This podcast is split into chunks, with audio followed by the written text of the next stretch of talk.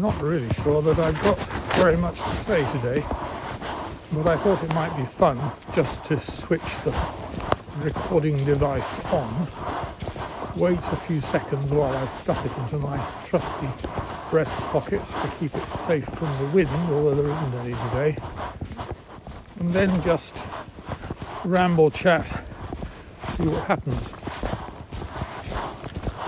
What have I been doing? Well, most of today I've been playing around with image generation. I still haven't quite worked out how you can save the images as they are noised. And in fact, I've asked the Apple people whether they can help because it doesn't seem to be documented anywhere. But what I did think this morning was that I'm generating all these images, some of which I really like, but I'm not routinely saving the prompts that generate them. And although, as my wife ruefully observed, the prompt doesn't always generate the same image, indeed, quite the reverse, it never generates the same image, it generates all sorts of other images. If you want to get anywhere near to what something that you've generated that you liked, you do probably need to have some recollection of what prompt you used. And this raises quite an interesting question because prompting, particularly in the image generation world, is a little bit counterintuitive. It doesn't generally seem to work by giving the AI more and more detailed information. In fact, almost the reverse. Some of the most striking images that I've seen on Twitter from people who work either for or with Midjourney consist of a relatively few number of words, maybe 20 at the most. Some hieroglyphics in the sense of you have to tell it what the aspect ratio is to be and which version of the software you want it to use. But the prompts themselves, the words, don't really seem to convey what you need.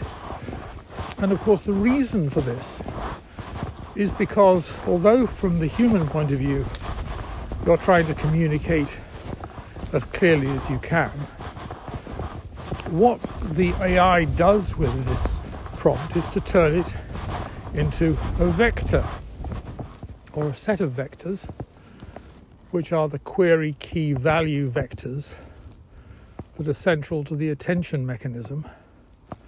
And then it creates from those a vector that it uses as a reference point during its denoising process. And that's true whether it's a text to image or an image to image. The difference being that in an image to image case, the image is first noised and then the image is denoised using this text vector. In fact, it's probably noised using the text vector, but I'm not sure about that. It's quite an interesting question.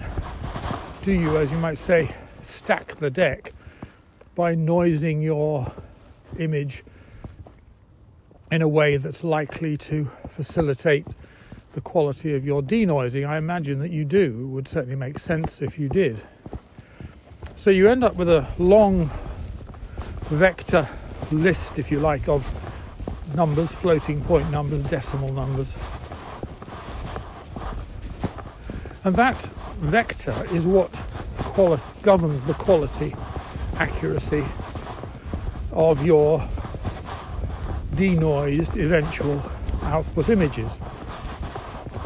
And what you and I might think of as a good prompt isn't always a good prompt because the things that work best for the machine turn out not to be the things that work best for you and me. There's of course a there's a sermon, a metaphor, a point, a philosophical uh, insight there, which is the way you and I understand the world is not the way the AI understands the world, even if we apparently communicate in the same language. So the text prompt can be very interesting. And anyway, I decided that I wanted to try and save these text prompts. And although there is obviously the rather painstaking process of writing down the file name of every file image that you create and attaching the prompt to it, a much more straightforward way is to save the prompt itself and here I mean the descriptive bit, not the not the command prompt that dictates which model you're using, you're using. So there'll be a quote in the middle, and it might say something like German Shepherd dog lying on grass, ultra realism style of Rembrandt, or something like that. And you can save that into the metadata of the file. So I thought, well, that would be a good idea if I just did that every time then the prompt would automatically be saved. And if I ever wanted to get it back, I could retrieve it by deprogramming it by getting the information back out again. And so I thought, well, I don't know how to do that. So, how do you do that? And there is a thing called PIL, which is a Python image library, which has given rise, well, it did a long time ago, it's been around for years, gave rise to Pillow, which presumably is a some kind of low, small footprint Python image library. And both of them have the means to store ping images, PNG images, and store information with them, include, including the metadata. So you can put a line down like metadata dot add underline text open bracket quote prompt close quote close quote, comma, and then you can put your prompt in. And you don't even need to type it because the, the Python program will have been interpreting the line that you sent it, and this will already have been called prompt. So all you need to do is put prompt. And lo and behold, you can recall this from your saved image as often as you like, as well as look at the image. So I did that this morning. I was quite pleased with that. I also, as a result of seeing things on Twitter, was made aware, or perhaps just simply alerted to, reminded that you can do these images in all sorts of styles. And a guy had put some styles from ancient Japanese, is it Edo or Ino art? The school of Edo, which were very effective, very recognizably Japanese. So I thought, well, I wonder whether it can do that. And remember, this is still running on my local machine. So I did, and it worked quite nicely. So I thought, well, wonder what Chinese, what about that? So I looked up the names of some ancient Chinese painters who painted often on silk and it quite happily coughed up a few completely fake but recognizably Chinese, ancient Chinese styles, complete with Mandarin Hanzi characters beautifully inscribed in the corners.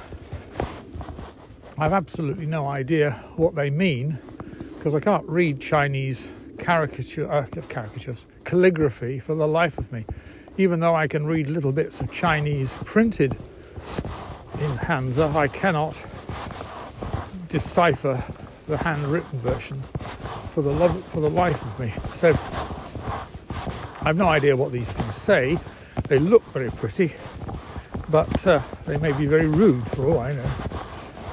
But it still will do it and duly save the prompt as well. So you can say the Emperor Ming Huang travelling in the district of Shu, ink and colour on silk, and you get a beautiful, or many beautiful Chinese, quasi Chinese fake illustrations that look just like that. Um, the next thing, I think you may think this is a bit strange at this stage of the proceedings, in my image to image thing, I can deal with images of pretty much any size, But what I haven't yet managed to do is to dictate to the text to image what shape the images it generates should be. And it's certainly the case that this whole program likes square images better than rectangular ones. But sometimes you don't want a square image for one reason or another, not least because if you're going to print it out on a piece of A4 paper, you really want it to fill the page rather than waste some of it. And anyway, I'm sure that won't be very difficult to find out. But uh, so that's what I've been doing, and in the background, I'm sure my brain has been thinking more about the things I was mentioning yesterday, the four points, and in particular the the conceptual apparatus that this affords, whereby we can both understand how we can fail to see that something is full of significance or meaning, that it matters, if you like. We can fail to see that because of failures in our cognitive system, deficiencies thereof. But the image that is chaotic to our senses can still be decoded by the AI, by the transformer model, into something that looks perfectly recognizable and indeed that looks related to whichever image we started from, albeit rather loosely or obliquely. But that only adds to the fun. So that I, I'm still really blown away by the implications of all of this. Maybe I should just spell one or two out. You know, I'm walking along in a in the afternoon on a Thursday. It's beautiful, sunny, crisp, cold day. Hardly a cloud in the sky, a few over in the distance. It's uh, cold, probably not more than two or three degrees most.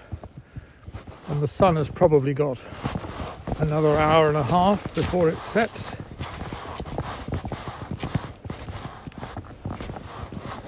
But at the moment it's quite warm. The solar panels at home are enjoying the cold, sunny weather, and although they're not generating anything like they generate in the height of summer when it's 40 kilowatts is normal, they're certainly producing six or seven nowadays, which is more than they did in January, uh, more than they did in December. It's partly because the leaves are off the trees, and so they're generating earlier in the day as well as being the days have actually been brighter for the most part than they were in December, if cold. So I haven't really said very much, but I, I, think it's still quite an interesting, interesting set of ideas. What's flowing along, and uh, I'll probably call it a day there because I'm not sure I have anything to say. Thank you for listening.